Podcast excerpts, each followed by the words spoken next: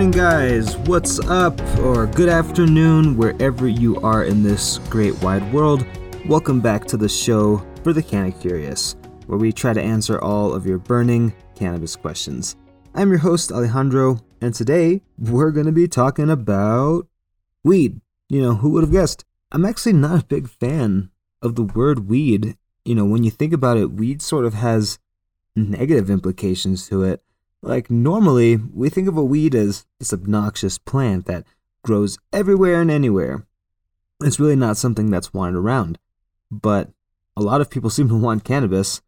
And a side note to that, cannabis does grow anywhere and everywhere, so that's probably one way that it got its nickname. The worst thing to call it is marijuana, by far.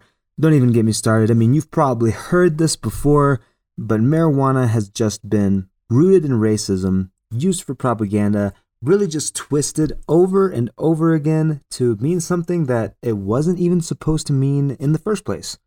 So let's talk about marijuana for a moment. You know, this might surprise you.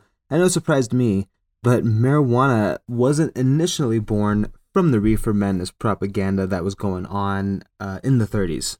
And if you're not familiar with reefer madness, basically it was just a bunch of anti cannabis like I said, propaganda really focused on just destroying legacy.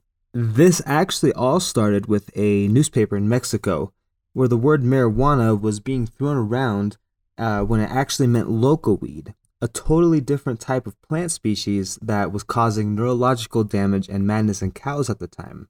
Remember that game uh, called Telephone? Played it as a kid. Uh, it's that game where you start off with one kid knowing a word or phrase and they pass it to the other kids. Eventually, it gets misinterpreted somewhere down the line.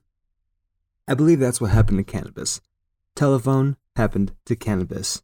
Now, one of my favorite, uh, you know, criminalization theories, and there's actually quite a few of them, involves William Randolph Hearst. And if you don't know who that is, William Randolph Hearst was a big newspaper mogul in the late 1800s, early 1900s.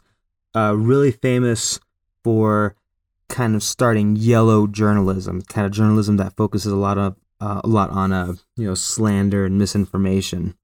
Um, so apparently, this guy Will owns some land south of the border in uh, Chihuahua, Mexico. However, you know Pancho Villa and all of his glory basically stole it back from him. Of course, you can't confiscate something from a wealthy American and not hear about it literally everywhere. So William used his resources as uh, kind of this news powerhouse and published article after article denouncing everything that was even just, you know, the slightest bit Mexican. And when it came to cannabis, there was no holding back. Here's some of the things he said. And I'm going to change my voice a little bit to kind of make it sound a little more, you know, mad 30s man. Marijuana makes fiends of boys in 30 days. Hashish goads users to bloodlust. By the tons it is coming into this country, the deadly, dreadful poison that racks and tears not only the body, but the very heart and soul of every human being once becomes a slave to it. God damn. So obviously he was full of shit. In fact, cannabis haters like himself and others like the infamous Harry Anslinger rarely ever backed up what they said with any science campaigns against cannabis were mainly invoked by fear. What I find fascinating is that up until the Marijuana Tax Act of 1937, cannabis was an ingredient in many medicines that were regularly prescribed by doctors and other physicians. You saw them even in the grocery stores as like these tinctures and you know salves like we, we have on the market today. So these were used as treatments, you know, for conditions like diarrhea and even alcohol addiction. But as these news sources continued to play telephone with cannabis, marijuana just eventually became this household name that meant dangerous drug. It was no longer this weird plant from Mexico that made cows crazy.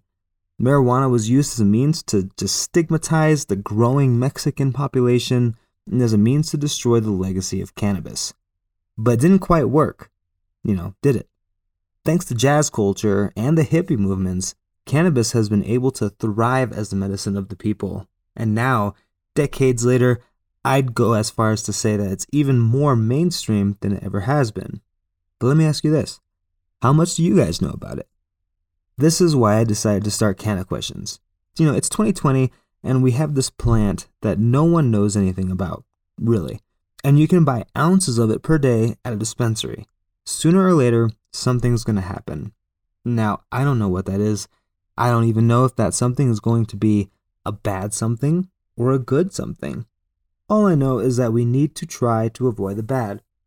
Bear with me for a moment and uh, just picture this. You're a boomer.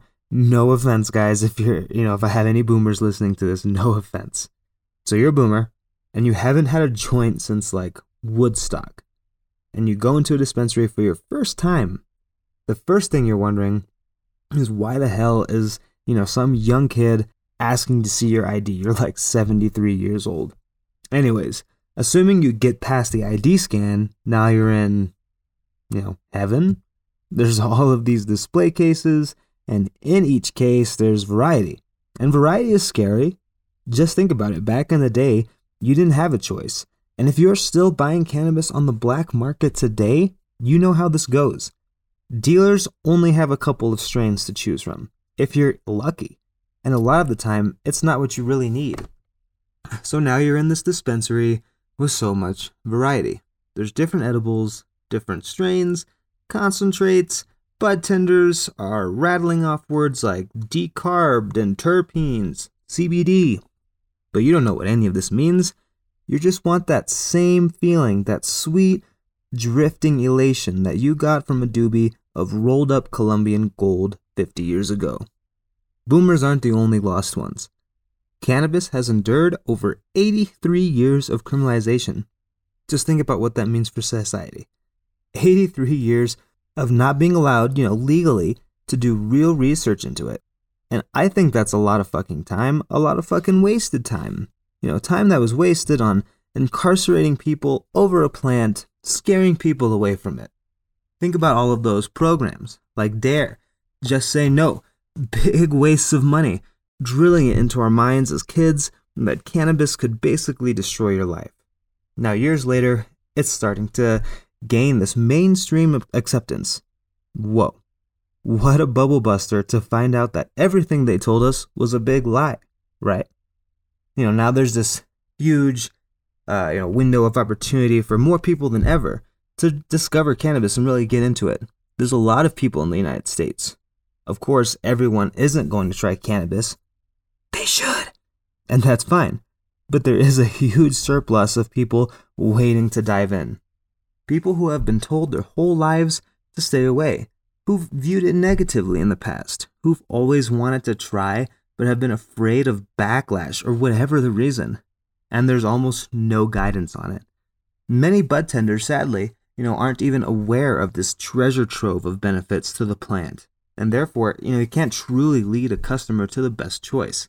It's understandable for sure, but what I want to do is help you make those choices you know, hopefully with this podcast, I can help bridge that gap of understanding a little. I don't know, I think learning about cannabis is pretty cool, and I think you guys will too. So that's it for today. Just a quick introduction about the show uh, and a little history. I think we're off to a really great start. Follow us on Instagram at Canna Questions or check out our website, uh, www.cannaquestionsofficial.com.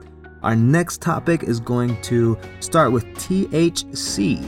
You know, there's a lot to that funny little molecule, a lot more than just, uh, you know, getting high off of it. So, I'll see you next time, fam, and have a great day.